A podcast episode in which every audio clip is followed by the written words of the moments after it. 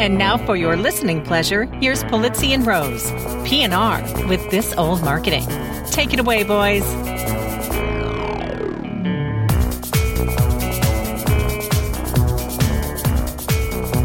Hello, content marketers. I'm Robert Rose, and welcome to episode number 77 of PNR's This Old Marketing, recorded on Sunday, May 3rd, 2015. Okay, folks, this last week was an odds makers sports mageddon. That's right, sports mageddon, folks. If you're into betting on sports, this was your kind of week. First of all, of course, you had the NFL draft, where Florida State quarterback Jameis Winston was the favorite at 1 to 15 odds to be picked first. Oregon quarterback Marcus Mariota was 6 to 1. How did Joe and I do in the draft? Well, let's just say that Dallas and no Johnny Football available was good news. And in Cleveland, with their dozen picks, they've got now more kids on that team than Brad Pitt and Angelina. Then we had the Kentucky Derby, where people throw money at names like Frosted and Keen and Ocho Ocho Ocho. Here, the odds makers were right on again, and American Pharoah at 3 to 1 barely edged out Firing Line. We had the basketball playoffs, of course, where the Cleveland Cavaliers and the Los Angeles Clippers are on to the next round, where the odds makers were on, and they like the Cavs, but can they win without Kevin Love? and the Clippers are enjoying more wins this year than Donald Sterling has payments to old girlfriends. And finally, we had a great episode of Dancing with the Stars, or what was also called the fight of the century between Mayweather and Pacquiao, where the odds makers were right on again, and Mayweather quite literally hugged it out to unify the two of the several hundred belts that now make up the silliness of professional boxing. So, what are the odds that we're going to put on a great show this week? Well, odds makers have us at two to one. That's right, two rants and two raves, and one for old marketing for your listening pleasure. Joe and I are ready to bring you this week's number one draft pick of content marketing news like two thoroughbreds. We're telling you who's going to win, who's going to place, and who's going to show in the race for content supremacy. And we'll track down customer experiences like a Cleveland fan waiting for King James to come home.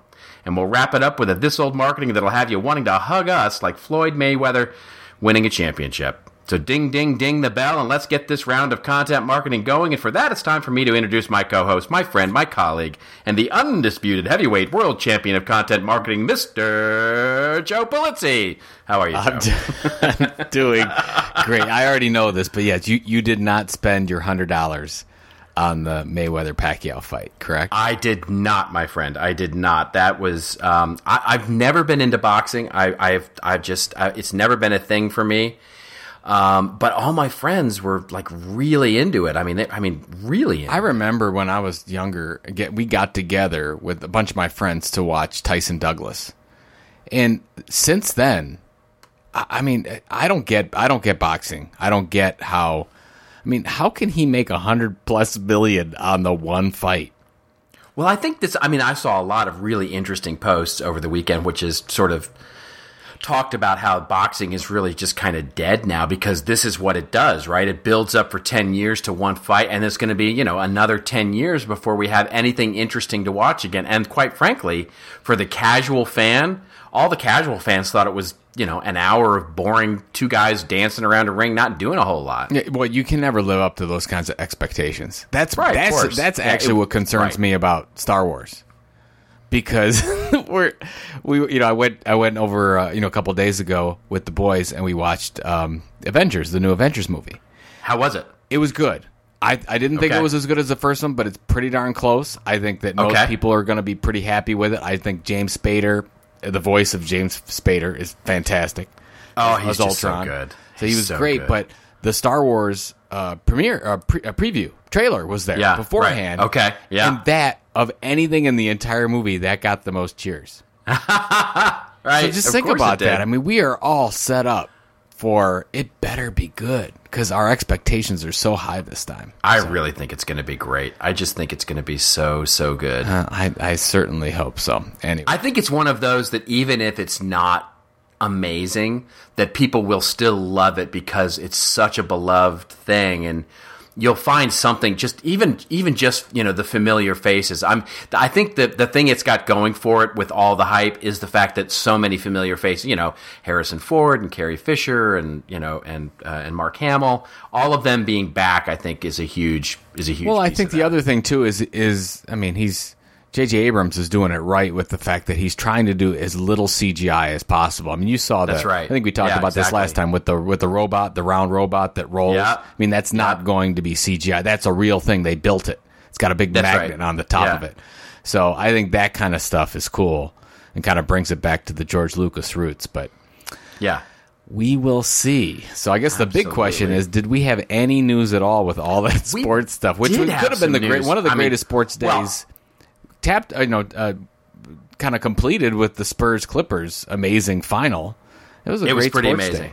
Yeah, it was a pretty amazing. I was in a I was in a restaurant and watched that last like 13 seconds or whatever it was in that game, and it was it was pretty amazing. And I didn't even mention. I mean, there was there was all there. Man United played this uh, this uh, this Yeah, we are, we do have an international audience. We have to we be do. respectful. I mean, there was a to- lot of there was a lot of other football play that I did not mention in my introduction that I was going to, but quite frankly, just didn't feel like I had the time to do it. But yeah, there was a lot of there was a lot of sports this. Well, uh, a good, this you know, good week. friend of the show and listener, Nenad Senic, is going to send us a tweet and say, "Look, I don't like your American sports. Get on, get on to the marketing talk." So Nenad, we're Well, sorry. The first article this Yeah, uh, this week, uh, Nenad, it comes from ClickZ. And the headline is Why is digital marketing growing so slowly? And of course, that might seem a little alien for this show, but I think it's a really interesting one because it plays so heavily into where content is. And the, the article in ClickZ starts out by saying To consumers, digital is everywhere. It makes sense that they would think digital has grown and it's huge. But interestingly, according to eMarketer in 2014, digital was only 28% of the entire U.S. ad spend. Now, it uh, it goes on to sort of qualify that a little bit, but I think the really interesting thing here is how he tees this up. And then, Joe, I want to get your take on this because he says, you know, we're 20 years into this whole digital web internet thing, and consumer behavior we know and media have gone through this massive digital transformation with more to come, certainly. But it seems like the business transformation, and this is what you know I want to get your take on because I definitely have a thought on this it's been much slower than sort of the implications of what has happened on the consumer side or on the media side. And what do you I mean what do you think about that? I mean, are we are businesses moving too slowly into digital or do we just not have it figured out yet like he says and goes through some things? What's sort of the issue here? Well, the first thing is, and I guess I'm going to a little bit of a rant. I do like the story, and I, and I think we can have that conversation. But my concern oh, is, oh no, Joe's going to pick on the research I know. again. Look I out, can't- I have to. I have to go rant against the the stats. So I mean, you're saying that digital marketing is growing. I'm not saying anything. no, no, no. man. I'm not saying you. I'm not saying you're saying. I'm saying the article is saying It's the royal you. It's the royal you. Digital gotcha. marketing. Yeah. So digital marketing is growing so slowly, but they say digital was only 28 percent of the entire U.S. ad spend, and I'm like, you Right. cannot I- use right. that Like, stat I, I, I to talk about there. Marketing you focus or spend because we know this is what we and this is why that I think that stat is is poor to use to make now I will agree with the article in principle but not based on that stat because of the fact that I think we've been shown that digital advertising in a lot of cases is sometimes not very effective. You know, if you, I mean, of course, banners and buttons and those types of things, and we've come to the native advertising. There, yes, there's some potential there. Yes, they perform better. All that stuff, good. But still, in a lot of cases, if you're going to spend ad money, sometimes digital is not the way to do it. Sometimes Right. there's better ways to spend ads. Now, when you talk about focus, if you talk, I mean, look at this with just hiring and recruiting in the companies we talk to. They're all hiring digital first folks. That's right. Nobody's hiring ad people. Nobody's hiring print or television people. They're all hiring something that has to do with digital. So in a case, I have to agree or disagree with the with the whole premise. Now, I will say this: we and we've seen this with content marketing. I mean, you talk about it all the time in your presentations. It takes a long time to see change in enterprises. I mean, it's it's excruciatingly long, and I, I think that one of the reasons is a lot of these people making the decisions have seen success come from something totally different to what we're talking about today. yeah. I mean, they saw success with advertising, you know? I mean, if you were if you started 20, 25 years ago, you'd have, you'd have been really good to focus on paid media and to put Yeah. a real good good focus on that for the rest of your career. Well, now things have changed and I mean, it's not going. It's not the same. But you're still the person that got all those promotions and you're making six figures now on the on the behind on the back of the fact that you knew advertising really well.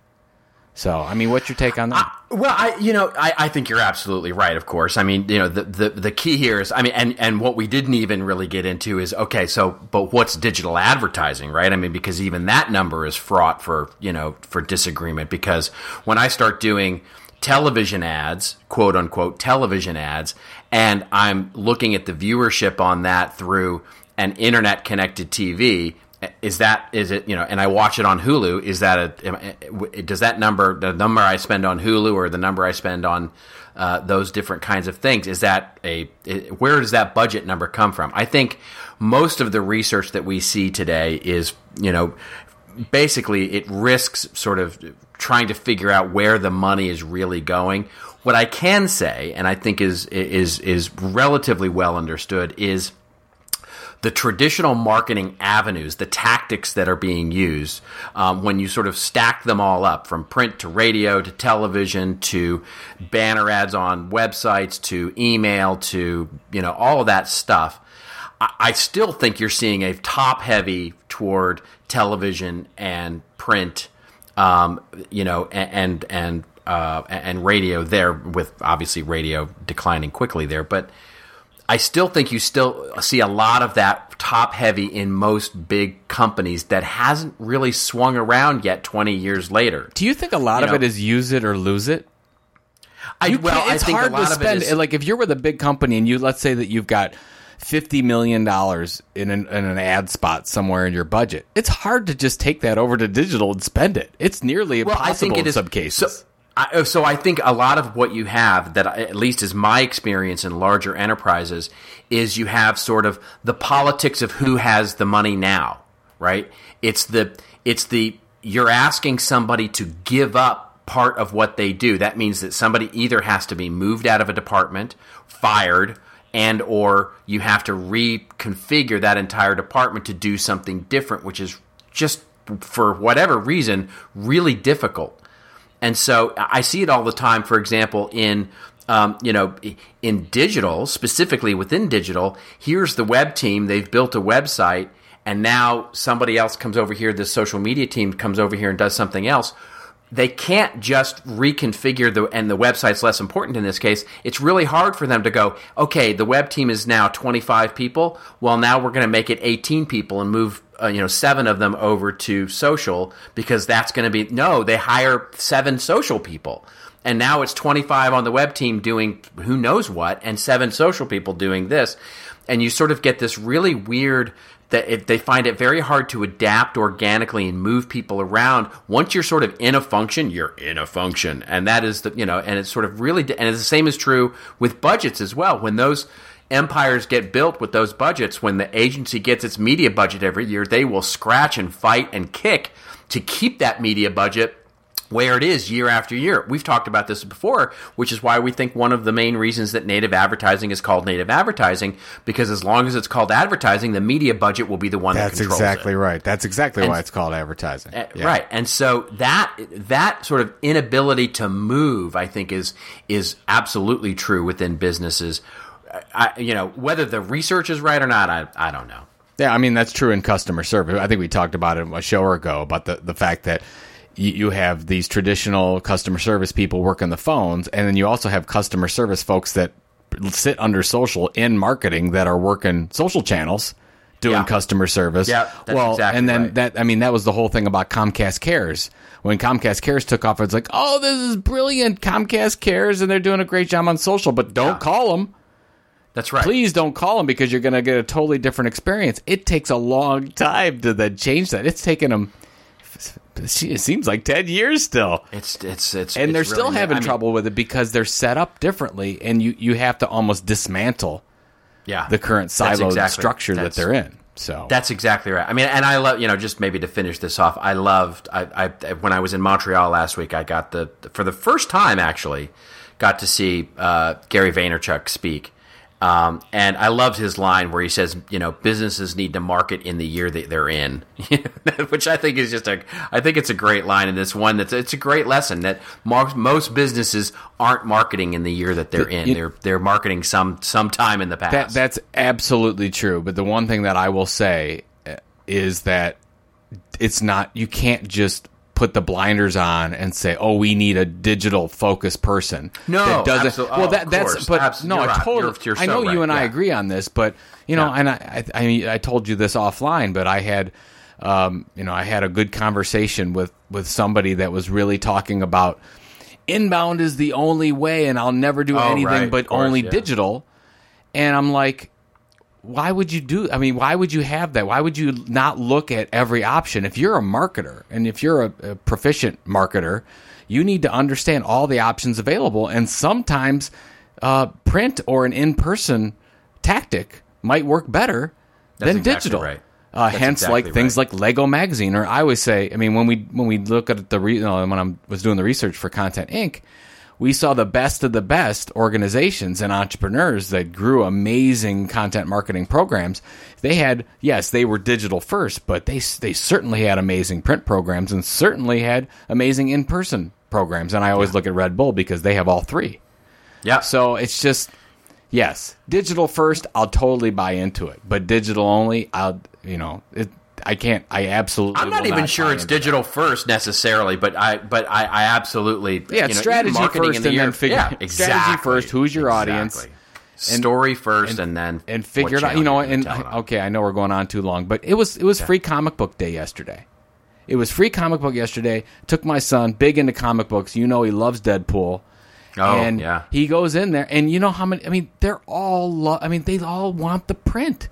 They want that experience of the print because Sure, why? Because the the experience of a comic book on a tablet is just not the same. It's not the same. No, it's, hard to even get though, that.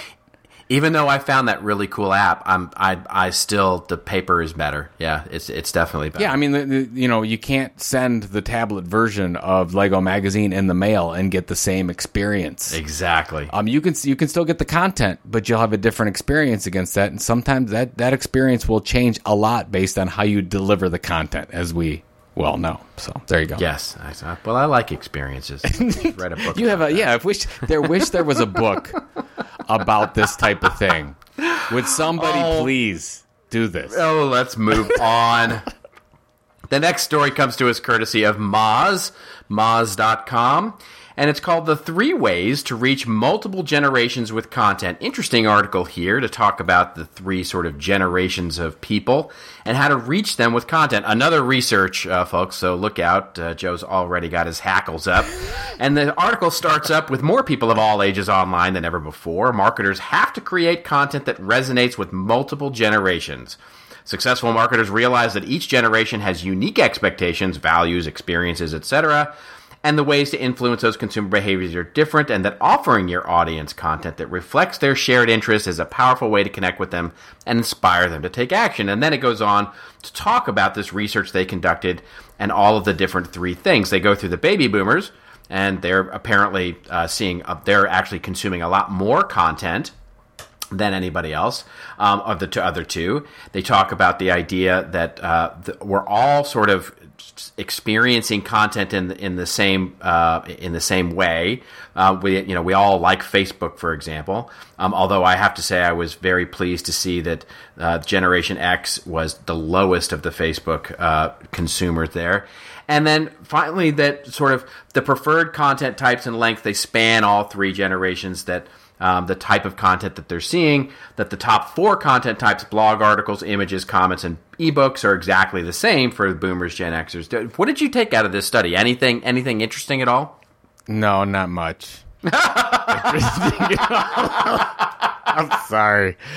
I, I'm so skeptical. God. I'm so skeptical when I look at this stuff. Okay, so I got to go down to the one first. Uh, we'll, we'll come back. We'll, we'll come back to it. But the the one thing was the number one. It was almost all the same. That all the generations uh, rated Facebook number one.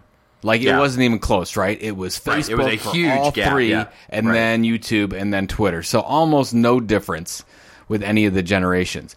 Now, But is that but is that is that is that just because it's the biggest? I mean, is it sort of a self fulfilling prophecy? I don't it- agree. No, I totally don't agree with this, and here's why. Okay, all so we just we just did uh, an event called Media CLE, Media Cleveland, a couple Yeah. weeks ago, where we had hundred students from all over the area come in, and we basically talked to them about how to launch a media company. It was a really really Okay. cool event.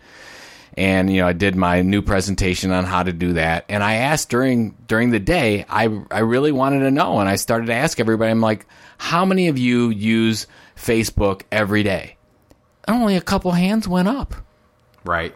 And I said, "How many well, of you? but How many of you all use right, all right. Snapchat every day? Almost everybody's hands go up. How many Okay. people use Twitter every day? Every they use for the most part. So this is this group, and of, of course, this Sure. is just my experience. Yeah. But it's Snapchat, Twitter, one and two. So fascinating. first of all, Snapchat's not even on this list. How it's not Right. on this list, Yeah. I don't know. I mean, I know it wouldn't hit for us, our generation. It wouldn't hit for baby boomers, but it would certainly hit for the millennial side. So now I'm looking at the whole thing skeptical because I'm like, they didn't even have the number one answer uh, on this, and I don't know what you can use it for.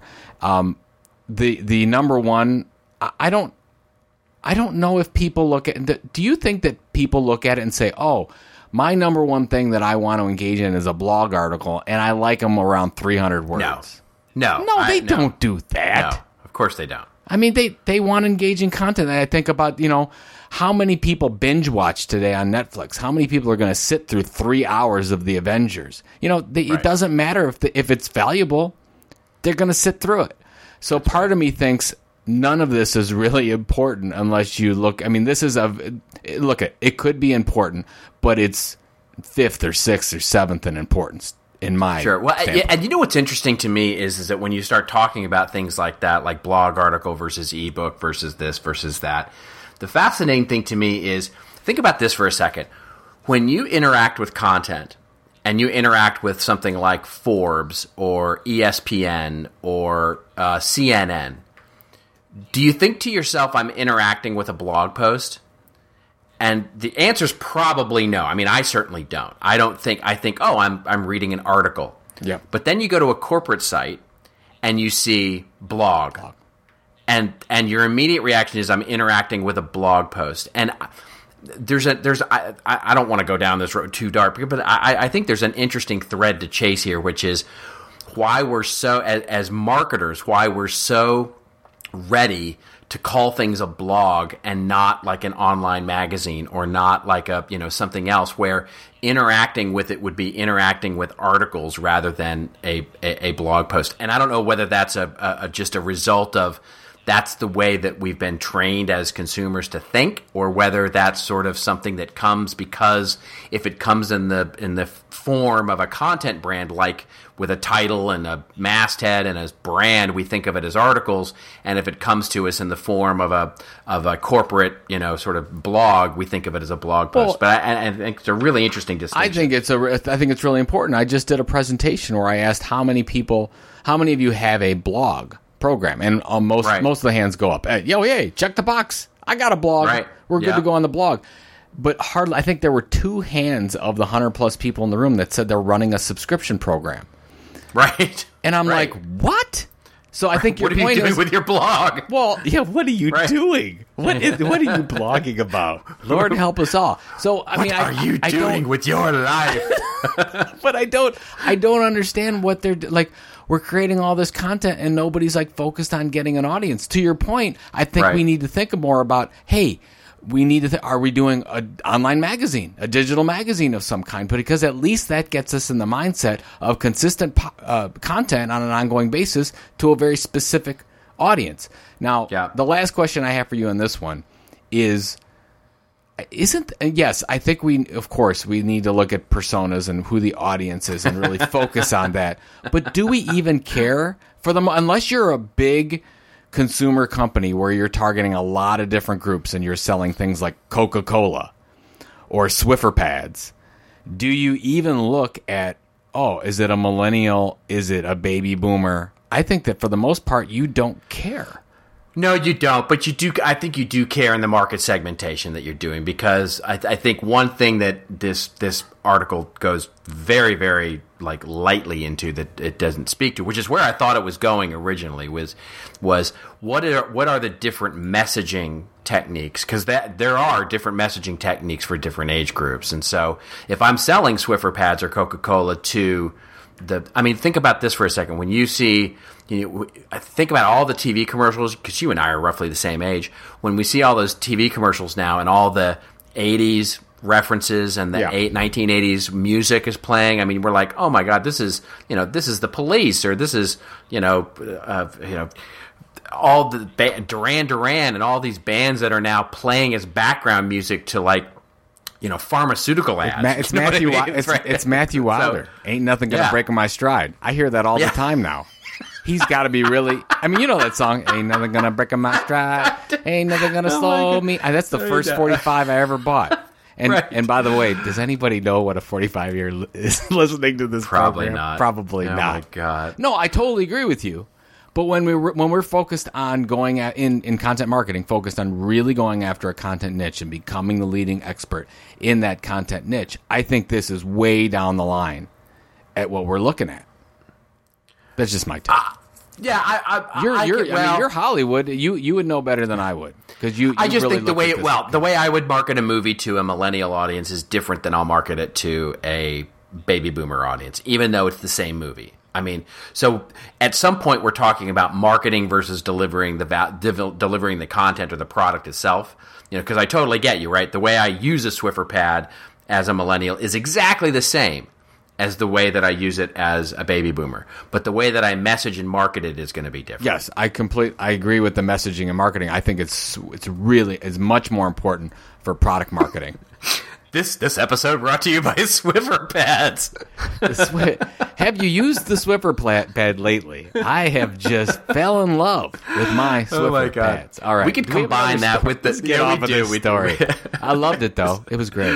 It was Next fantastic. headline is As content technology converges, publishers are feeling the squeeze. Are you feeling the squeeze, Joe? Um, this uh, comes to us from pubexec.com. And the article opens up and says Is there a difference between a content company and a technology company? And I thought this was, I read this two times and I thought of you both times as I knew you'd have a take on this. And the, the article starts out says the answer to that question of whether a, there is such a thing as a content or and a difference between that and a technology company is becoming increasingly difficult to answer. In the recent past, they say publishers were by and large content companies, but today, with the blending of multiple content distribution formats, magazine media companies have forged new business alliances and discovered new types of competitors and this blurs the lines between magazine companies and technology companies. And he's, he asks this question, and maybe that's the first thing I'll ask you, Joe. He says, Is there a difference in the mission between a New York Times, Hearst, Condé Nast, Yahoo, BuzzFeed, Vox, and Upworthy? Can we really distinguish the difference between these companies these days? And would we see a Facebook coming in and becoming a competitor to these publishers? What say you? Uh, yes, they would. you should. Duh. well- come on. And I think, and by the way, Bob Spa- uh, Bob Sacks writes this. Uh, Bob is speaking at Content Marketing World. Great. Um, I love Bob's stuff. He's really Yeah. insightful. It's a I great would- newsletter to subscribe to. And I would say, yes, I would say the one of the biggest reasons that we've seen the downfall of a lot of media companies today. Everybody talks about not spending enough advertising. No, it's because they didn't realize that saying you're a media company doesn't really put you in a different spot than anyone else.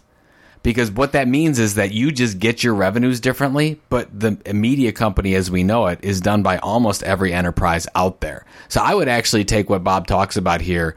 It says, is there a difference between a content company and technology company? I would say, is is there a difference between a content company and any halfway decent sized company out there. That's right. Not just a technology company. So he goes like says, Hey, is there a difference between New York Times and Hearst and Yahoo and BuzzFeed and Vox and Upworthy and Red Bull and Coca Cola and Sw- Brian Swiffer Pets, uh, Procter and Gamble, uh, Lincoln Electric, Parker Hannifin.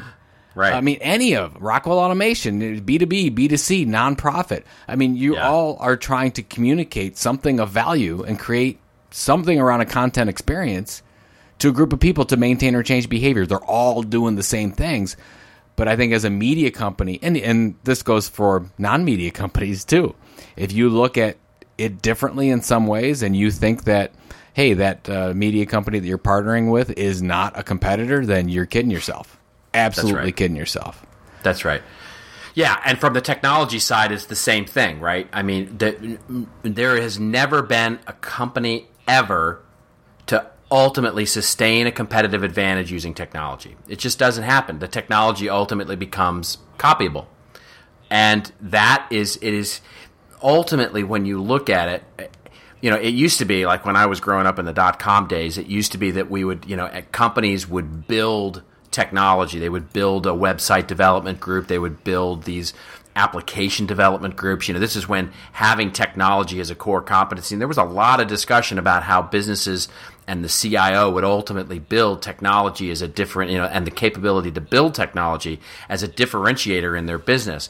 And that idea has kind it's what swung way back after the dot com boom kind of went boom.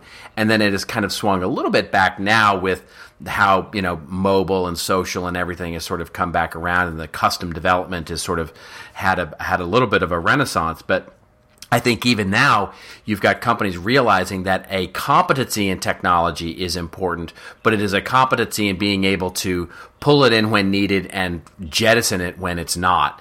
And I think ultimately, when you look at, you know, just to exactly to your point, regardless of what kind of company you are, you it, the, it is the competency that you have as a content company or as a technology company, in addition to the other things that you do to drive revenue and create experiences for customers, that is the differentiation, right? It is your ability to have those competencies no matter what you do in your business, and they are equally um, as as important. You know, it's interesting though. I would never. The the article seems to talk about Facebook being a technology company. Is that correct? Did I read that right? Seems yes. to be. Yeah. Yes. I would have never thought of Facebook as a technology company ever. I wouldn't ever. have either. I will. Yeah, al- they will always be to me a media company, especially right. since they make very tradi- their revenues very traditional media company type revenues. Yeah. And by the way, when they were listed in Inc. 500 uh, fastest growing private companies before they became public, they were listed as a media company. So, yeah, that's anyways, right. I think just for those people who are unsure about that, totally agree with you on the technology side. All right. Well, anyway. our last article. Anyway, our last article comes to us from marketingland.com. We can cover this one really quickly here because it's a fascinating development. Speaking of and you called companies, this one. You called this. I, I want to say I predicted this. You did. Um, some time ago. I don't remember which show it was on, but the headline is Google gets into content recommendations with AdSense matched content. Dun dun dun. Look out. There's a shot across the bow for Outbrain and Taboola. There it is. Google is getting into the content recommendation mix with a new tool for AdSense publishers, matched content, and it gives publishers uh, access to the familiar style kind of widget thing that appears at the bottom of news sites. Now, Google's version for now only includes internal links within a publisher's yeah, that's site. funny. That's so, so funny to me. It becomes a, cro- a way to cross promote page, which of course is something that all of the, the Outbrains and the Taboolas do as well. Sort of do cross promotion of internal links to get more page views, which of course theoretically gets you more clicks on ads, which theoretically gets you more revenue. And so the interesting thing here is is do and I want to know what you think, Joe. Is this the first step in Google acquiring somebody, building something, or something different? Boy, they have the technology. we just talked about technology. They have it. They yeah. have the so of course they do. Yeah, and they're turning it on now. And so, what don't they have? So, why would they buy? You know, we've talked about this before. I, we actually thought on whatever show this was. This is probably a year ago at least, where we talked about, oh yeah, Google's going to buy Outbrain or Taboola. No, no, right. it's going to happen at some point. Okay, well yeah. now they they have a uh, a product that looks and feels and acts exactly like Outbrain and Taboola. Right. What, what don't they have? They have the technology. They have the publisher relationships. Google probably has the best publisher relationships, you know, good or bad. They have them with every publisher on the planet uh, that's been using Google Ads for the longest time. So, what what would you buy? What what would you what would you buy them for? What would be the what would here's, be the point of them buying an Outbrain or Taboola? Yeah. Here's my answer to that. I, I, I don't I, I don't think I agree with your last statement. I don't think that Google Google has a good relationship with the publisher community. That's not to say that publishers don't use Google almost ubiquitously, but they do so at a self-serve basis, right? So when you sign up for Google, you do so without really talking to anybody, unless you're, you know, let's let's be clear. If you're CNN or you're Yahoo or you're, you know, somebody like that, yeah, you get a you get you get a rep, right? You're talking to somebody, you have a relationship with somebody. But for the vast majority of mid-sized publishers, you're just signing up for stuff, and you put the widget on your site, and away you go. I think what they do have, what somebody like an Outbrain or Taboola does have, is the distribution network with so many different um, publishers in, you know, sort of already have the real estate. So it's really a real estate and relationship play at that point. Yeah, I, I see your point. I'm just I just go back to. I mean, this was back in the day, so this is. I'm just making a case. I don't think they have to do this. I think Google could do this entirely on their own. Sure. Let me be clear. Well, to speed it up, but- to, to yeah. absolutely speed it up. I just remember when it was you know 2001, 2002, and you know we had 50 properties in Penton Media, and there were meeting after meeting saying, "Hey, do we open up our sites to Google?" And then we had that one, and we said, "Okay, let, let's do it because we're going to get traffic." And then we say, "Oh, should, then do we run Google Ads on it because we can get a revenue share?" And there was a whole bunch of no's against Right. that. And then they opened that up, and they you know they all got their reps, and everybody had their Google ad ad revenue coming in, and it was like, and it, by the way, the same thing's going to happen at Facebook. So Right. it's like it's history is repeating itself because now you're going to get the publishers going in with Facebook.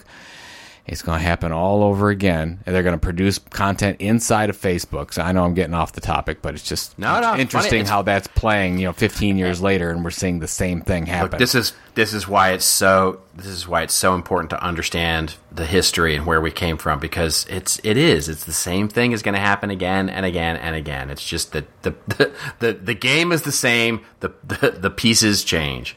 It'll be like episode 277. It will be like those kids. exactly. They Yeah. just will never listen to us. I I remember one time, one time when we were talking about native advertising. We were talking about it like it was going to happen yesterday. Okay, all right. We have a new sponsor. Let's let's let's talk about our new sponsor. Exactly. So um, we are delighted, delighted to, and and what's really good is that we've done a number of projects with Fathom. And for those of you not familiar with Fathom, uh, Fathom is a digital marketing agency. They're actually located. Uh, well, they have multiple offices, but their main office is in Cleveland, Ohio. They've been a supporter of content marketing world for a long time, but we've been partnering with them on our manufacturing research, enterprise manufacturing research for a long, long time. And oh, we, you know, we, we were talking about what are we going to talk about on the show, and it was like, well, we really would like to, you to talk about the content marketing research that we put together with them for manufacturers. So that's exactly what we're going to talk about. And what I love about this is it's so interesting that basically the the manufacturing research says that eighty two percent of manufacturers use content marketing in some way, at least what their definition for content marketing is in some way. The effectiveness is less than 30%. So there's a long way to go. And almost, I mean, you go to any one of them, you look at the, the data, they have almost none of them have a strategy defined. So look, think about that. You have 82% of marketing manufacturers, manufactured bigger, larger companies that are using content marketing in some way, and hardly any of them have a strategy. And of course, they don't have a strategy. They're doing a lot of tactics, and they're not seeing the results. then go figure, right. You don't have a strategy. You're just doing stuff. You're just doing like 300 word blogs, like we talked about before. so our the good folks at Fathom wanted us to bring this up. We're going to put it in the show notes. But if you are at all in the manufacturing industry and you have not seen this report, you have to do it right away. Uh, we'll put it in the show notes, but the easiest way to get to it is go to contentmarketinginstitute.com and click on research, and you'll see it. It's like the fifth one down. Just scroll down, and there's a blog post that goes through a long blog post, not a 300 word blog post, but a long blog post that goes through all the different highlights, success factors, goals, content marketing tactics, everything. And then there's a beautiful 34 page ebook that you can download. Uh, it's, it's fantastic. And you can get your hands on this. So, what I really like about this is that if you're having trouble um, convincing, and not only convincing your boss to look at content marketing a little bit more, but actually look at why manufacturers are succeeding and failing. There's a great chart in here that says, here's best in class content marketers and manufacturing companies, and it will say, here's what they're doing, here's how many tactics they're doing, here's Wow. what they're doing with their strategy. It's just invaluable information. So thanks again to the folks at Fathom for making that possible. And uh, make sure you download this if you're in manufacturing, even if you're not and you'd like to see it. Uh, it's a great piece of research. That's just fabulous. I I I got a sneak preview of it, and I, and I just think it's it's just awesome. It's, just, and I happen to be, I have, I happen to be like hot and heavy right now thinking about manufacturers. So it was, it was extraordinarily timely for me too. And they're coming around, right? I mean, you're doing Yeah, more oh, work with manufacturers and just trying to get some good case studies and what's going on. And It's er, yeah, it's I mean it's early days for these guys now, right? And so they're seeing sort of this ability to really differentiate um, out there and and and do some stuff that the competition just quite frankly isn't doing. So unlike a lot of industries where it's like, hey, we're we're chasing up second here. This is this is first mover advantage in many it's cases. so interesting. They're so sales driven. I Yeah, mean, marketing has really just been an administrative function for so right. long. And now they're trying to be more strategic, but they're they're just having trouble doing that. And that's one of the uh, that's that's one of the challenges, quite frankly. I go into these manufacturers and I go, okay, great, let's mark with the marketing team, and, and the person goes, yeah, you you kind of are. It's me. you know what I mean? It's it's basically a marketing per team of one. I just and so it's so interesting. I just I did this was a couple months ago. and It was about twenty senior marketers Uh, within a very very large manufacturing company that everybody on this call would, would have heard of, and they their biggest challenge was actually getting sales to take them seriously. Right. I mean, it Yeah, really felt like they were Yeah. they were really disappointed that nobody listens to us in sales. well, that's not just manufacturing, my friend. That's a lot of businesses. yeah, my son would say, "Call the ambulance on Get that the one." ambulance. Would you like some wine with that? Oh Lord, what do we? Have? What's up next? Now it is have? time for our favorite part of the show, of course. You love it, we love it. It is our rants and raves section of the show, and it's time when Joe and I go off on a little bit of a rant or a little bit of a rave on something that makes us a little angry, like Manny Pacquiao was at the end of that fight, or to make us really happy, like I'm sure the owner of the American Pharoah horse was at the end of the Kentucky Derby. So, uh, uh, you have this old marketing. I do. Um, and so I am going to go off on my little rant here. Um, Actually, so no. I is- think no, no. I go first. No, no, this is you first. Yeah, And you you're first. second. Yeah. We're going to Yeah, split. I'm so I'll go first, Okay, and then you have a rant because Yeah. I have a rave. Okay. Because I've been Yeah, ranting the exactly entire right. episode.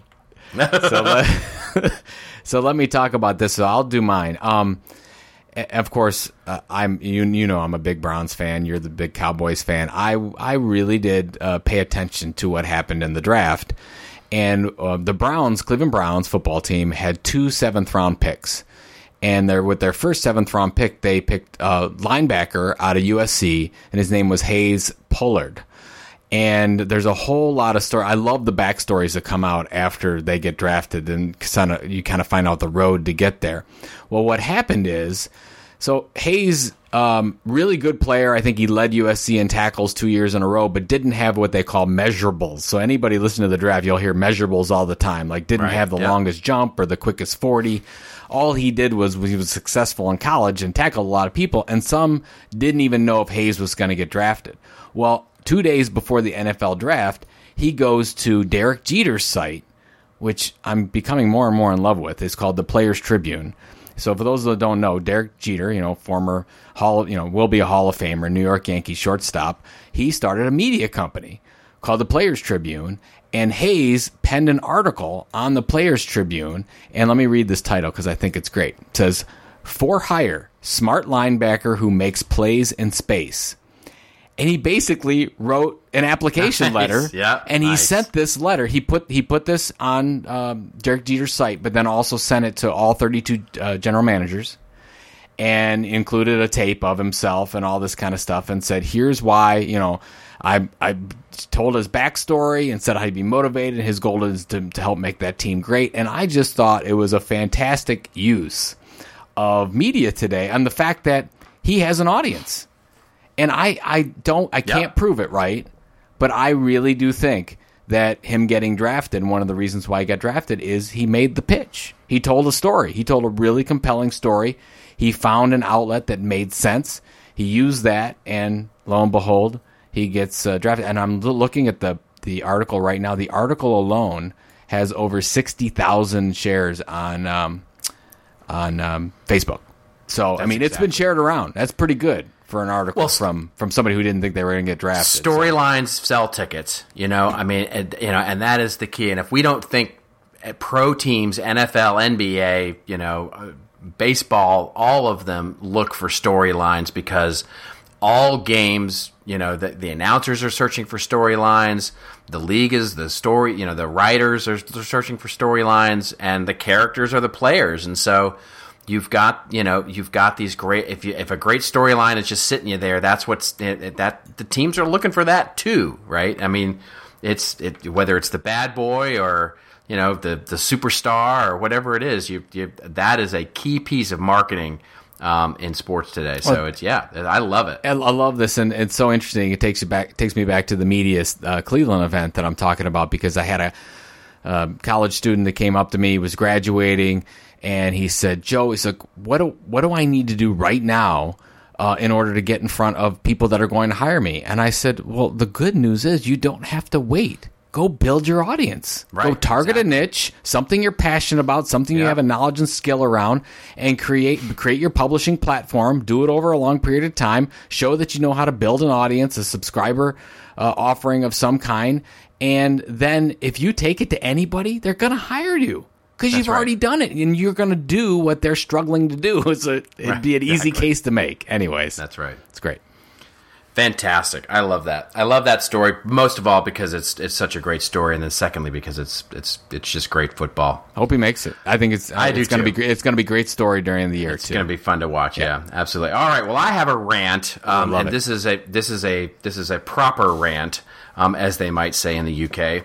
Um, this comes from, so uh, I'll tee this up and I'll just sort of introduce it by saying, look, for those of you who know me, you know I'm one, an unapologetic lover of marketing, the practice of marketing, and marketers. That is, I, I'm a fanboy from the beginning. I'm also a fanboy of what Dove has done with their campaign for Real Beauty. So, you know, full full disclosure there. This article that I'm going to rant on comes from Digiday, came out last week, where a guy by the name of the Copyranter um, goes off on the Dove campaign for Real Real Beauty. And he starts the article off by saying, "Finally, earlier this month, Dove got widely called out by women over their insidious, yeah, insidious he uses the word, Real Beauty ad campaign." He says for more than 10 years, this personal care brand, behind a veneer of empowerment, has passive aggressively, I don't know how you could ever think that the real bit. Anyway, it has assaulted women's physical insecurities to sell beauty products. He goes on to say, that's right. Beauty has been the focus. Physical characteristics, outward attractiveness. That is absolutely a mischaracterization of the of the campaign. But then he says, basically, the worst part of the campaign is the unspoken claim by Dove that all the women used in their ad pranks and stunts have been real women in real situations, and he says that's balderdash. I mean, I love the fact that he uses the word balderdash. He brings up this other article that was written in the UK trade publication, uh, Marketing, where they called foul on the Choose Beautiful campaign, which we actually talked about on this show, where the women in five cities around the world were given a choice to walk through two doors, one labeled average, the other beautiful and he brings up the fact that some of the women in that particular initiative, and I dare say he's implying that in all of it, were actresses. Yes, that is correct. They were absolutely yes, and and I'm surprised that he's shocked at that. But anyway, he goes on to then question the whole idea, like the Dove FBI beauty sketch idea. That that one he labels up a, a very very bad argument. It's a tautology argument where he basically asks the question in a way that assumes the intention of the question. He says, you know, was the FBI sketch artist in on the ad? Who exactly were these? Str-? Yes, they of course they were. They were all in on the ad. They were huge cameras staring them in the face. How would you not think that they're part of the ad? And then he says, if you think I'm being too cynical, my response is, I most likely know more about these types of ads than you and that's where I mean, not that he didn't lose me in the three, third sentence, but that's when he totally lost me. It's like, yeah, he really wrote that he knows more than us, and so that's why he gets the ability to be so signal. It's like, guess what, dude? You don't actually know more about how these ads are made than I do. But the easy argument for that, the easy argument to make against that is like, how can he claim to know more about this than we do, and then go on to say, I'm shocked that there's gambling going on in the casino? And of, of course, that's not actually real. I mean, you don't actually think that Siri's really going to bring you soup, do you? You don't think that Red Bull really gives you wings? You don't think that you're really just going to build that PowerPoint on your little tablet on your iPad? Do you really think that just wearing Nike is going to make you just do it? No. I've got other bad news for you. The Kardashians aren't really mad at one another. The Real Housewives, they know that they're going to yell at each other in every episode. The music video where Maroon 5 surprises all those weddings, yeah, those are actors. The Jeff Gordon Pepsi video, yeah, those are actors too. The Southern California Helpful Honda guys, those are actors too. So this whole guy's whole problem seems to be with this idea of authenticity that somehow because Dove wasn't completely factual and show that these were actors and actresses and everything, that this is not authentic and somehow there's some problem there. And that's the word that I think gets thrown around too much here. Authentic doesn't mean factual. It just means of undisputed origin. In other words, that's it. The thing doesn't. It, it, I can tell a lie, and if it was me that told it un, in an undisputed origin, that lie is authentic. And so that's the thing. You can be authentically crappy, or you can be authentically damaged. I mean, for example, Coca Cola, great. It's a huge brand, of course. Is their content initiative where they spread happiness, which is the name of their, is that authentic storytelling? I mean, I've seen people come to really passionate arguments on both sides of that discussion. Somebody will say it absolutely isn't authentic because the company sells poisonous candy water and it makes kids obese and blah, blah, blah. And the other side will argue that it's absolutely true to what the brand of Coca Cola intends to mean. It's the promise that they hope to make with the brand, which is to spread happiness. Both of those are equally valid arguments, but the key is, is that we're marketing. We're not in the business of truth.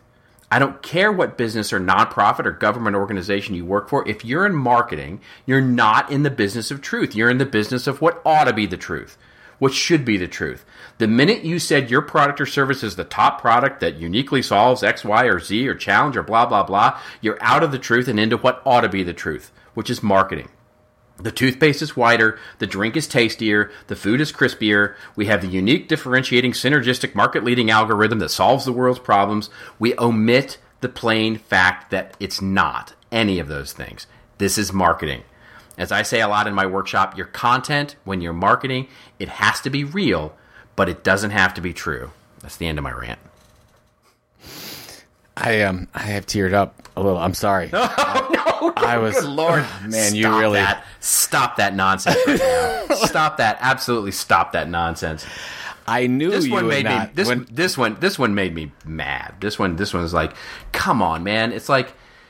You know, you don't have to like the campaign, and you don't have to think it's effective. By the way, it was, it has been very effective for them, but but you don't have to think it's effective. But to immediately go that they that that they're not actually trying to do something good while they also market a product is just it's the highest level of cynicism and cynicism is really a, a, a thing that just bugs the crap I love it. and you and I. I was talking about the comments before. Yeah, horses don't save cute puppies from wolves in real Exactly. life. Kate Right. Upton doesn't eat Yes. at Carl's Jr. That's right, WWE, by the way, is scripted. I mean, you Yeah. know, it's just Right. like what it, it was. That's a that's a good take. I really Yeah. uh, really appreciate That's- that. Hey, that's right. I have um, uh, I This Old Marketing. marketing this week because uh, you've, been, you've had like ten in a row.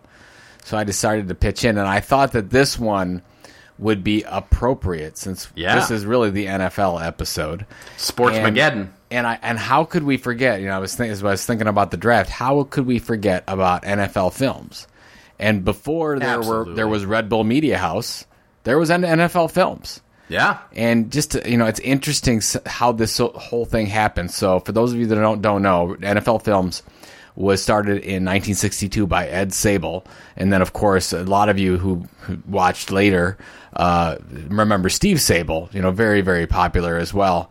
Um, kind of was kind of the face for a long time of NFL Films. But I didn't know this. I don't know if you knew this, but so um, Sabol started a company called Blair Motion Pictures, and they were basically recording um, high school football games. Of you know, he's recording his son's high school football games, and he put enough together to bid on the rights to the 1962 NFL championship game. He bid five thousand dollars, and this he wasn't NFL Films. This is still when he was Blair Motion Pictures.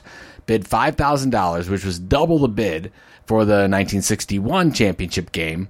Got it and the film was so good that it impressed NFL commissioner at the time, Pete Rozelle, and Pete Rozelle said, "Hey, can we buy you out?"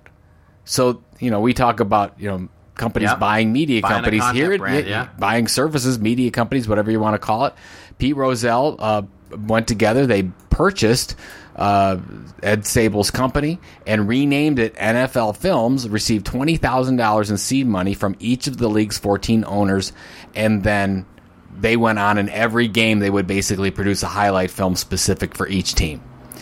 Now, what's interesting, I don't want to go through all the details, but there's a whole bunch in you know in, in this overview that I was reading. You know, Salon.com television critic uh, Matt Seitz said that NFL Films was the greatest in-house PR machine in pro sports history. Might Yeah. have been the greatest in-house P- uh, PR machine in history, in sports, regardless. What's what's interesting to me is if you look at the other major sports from around the world, and you look at, or let's just say the United States, NFL is by far the most popular. You and I know this. We talk about Yeah, it all the time. absolutely. They are the only ones that had an NFL films type of thing. And Yeah. in a lot of the stuff that I was reading, it said that one of the reasons, I mean, NFL Films as itself is a as a property does a little over 50 million in revenues and NFL is over I think they're right around 20 billion dollars in revenue. Right. So it's a so it's a drop in It's the just a drop in the bucket, but there will be. Everyone says that was that I was reading this up on says that NFL Films is is responsible in large part for the NFL being the you know the not having the number one fan base because of the way that it created these content experiences, if you will. Yeah. For each of the individual fans that none of the other teams were doing. So you could really get up close, personal. You got some of the inside story. Of course, how can you forget the slow motion football in the Oh, air? Just the that, and tundra. that voice. That I, I can't remember the uh, the guy's name, but the that sort of voiceover guy who did all of the on a cold Sunday. I thought that was. I don't know. I, I didn't read that, but I thought that was Ed Sabol. Was it? It might have been. I think it, was. Yeah, it was. I mean, that voice. I mean, I hear that voice, and I just immediately am taken back to being a kid watching that. There's a wonderful, not to get too meta, but there's a great documentary about NFL films that's been airing occasionally on ESPN. It's just wonderful. Yeah, I mean, Hard Knocks came from them. You know, they did that. Yeah, I mean, of there's a yeah number. I mean, it does more than just what we think of them historically, but. You know, it's interesting to me, again, back to history. We're seeing this happen again. We're seeing companies in all types of markets go and buy, you know, media services companies. And you're seeing this over and over again today. And here was the NFL back in 1962, sort of ahead of their time, and said, hey, this is going to be something and you know and and here we are nfl is as popular as they are today and i think a lot of the reason is because of what ed sabol did And a great example of this old this marketing. old marketing yeah There baby. Fantastic. All right, where are you off to? Where do you, are you home? uh, i'm home right now i've got a, a quick trip here to new york city uh, I have New to do- York City? New York City. I knew you were going to do that. uh, yeah, so I have to do a, a, a couple speeches there, and uh, hoping to get together with the, a few members of our sales team while I'm there would be great. Ah, nice. as as you know, we've got a few I sales do. folks there, so Yeah. I'm going to be hopefully doing that, and uh, and then, but yeah, busy busy week still. We have um, uh, content marketing awards deadline is this Friday, like dead deadline. dun, dun. Yeah, so I mean, it, they are coming in like crazy. So by the way, anyone listening to this, if you want to do get your content marketing award in, you need to get it in by be postmarked by Friday. So this is just crazy going on this week. So how about yourself? What are you doing? I'm moving this week. Oh, This that's is move right. Week. The this big is move. week. is Yes, this tomorrow? Is, this what's going This on, is, man? It starts Wednesday. It's Wednesday, Thursday, Friday. Wednesday is pack day. Thursday is actual physical move day. Friday is unpack day. So, yeah, it's it's all this week. So next next time we record, I'll be recording from the new joint. Oh, that's very I'm- exciting. yeah, we're pretty excited. We're you're, it, the- we're in boxes now, and things are a big mess. But uh, yeah, so this this this week is move week for me. Well, good luck with that, and I'm glad we're doing this a little bit early so you can Yeah. you can get focused on the move. Very important. Don't Very- drop anything. Very very important. Extra padding. Very important. Pack your shoes and your glasses.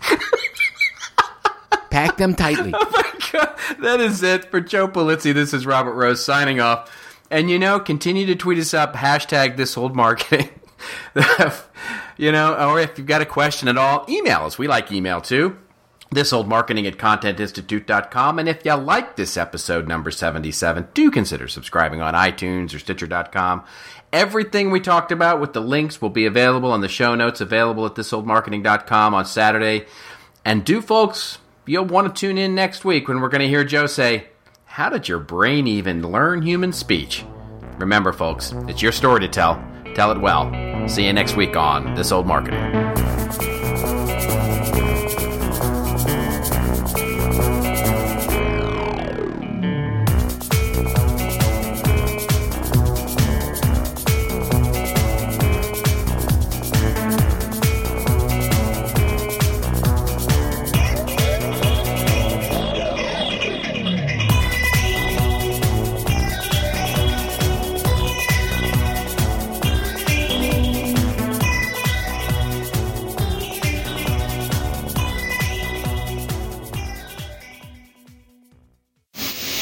Show is part of the CMI Podcast Network. Check out all of our shows at ContentMarketingInstitute.com.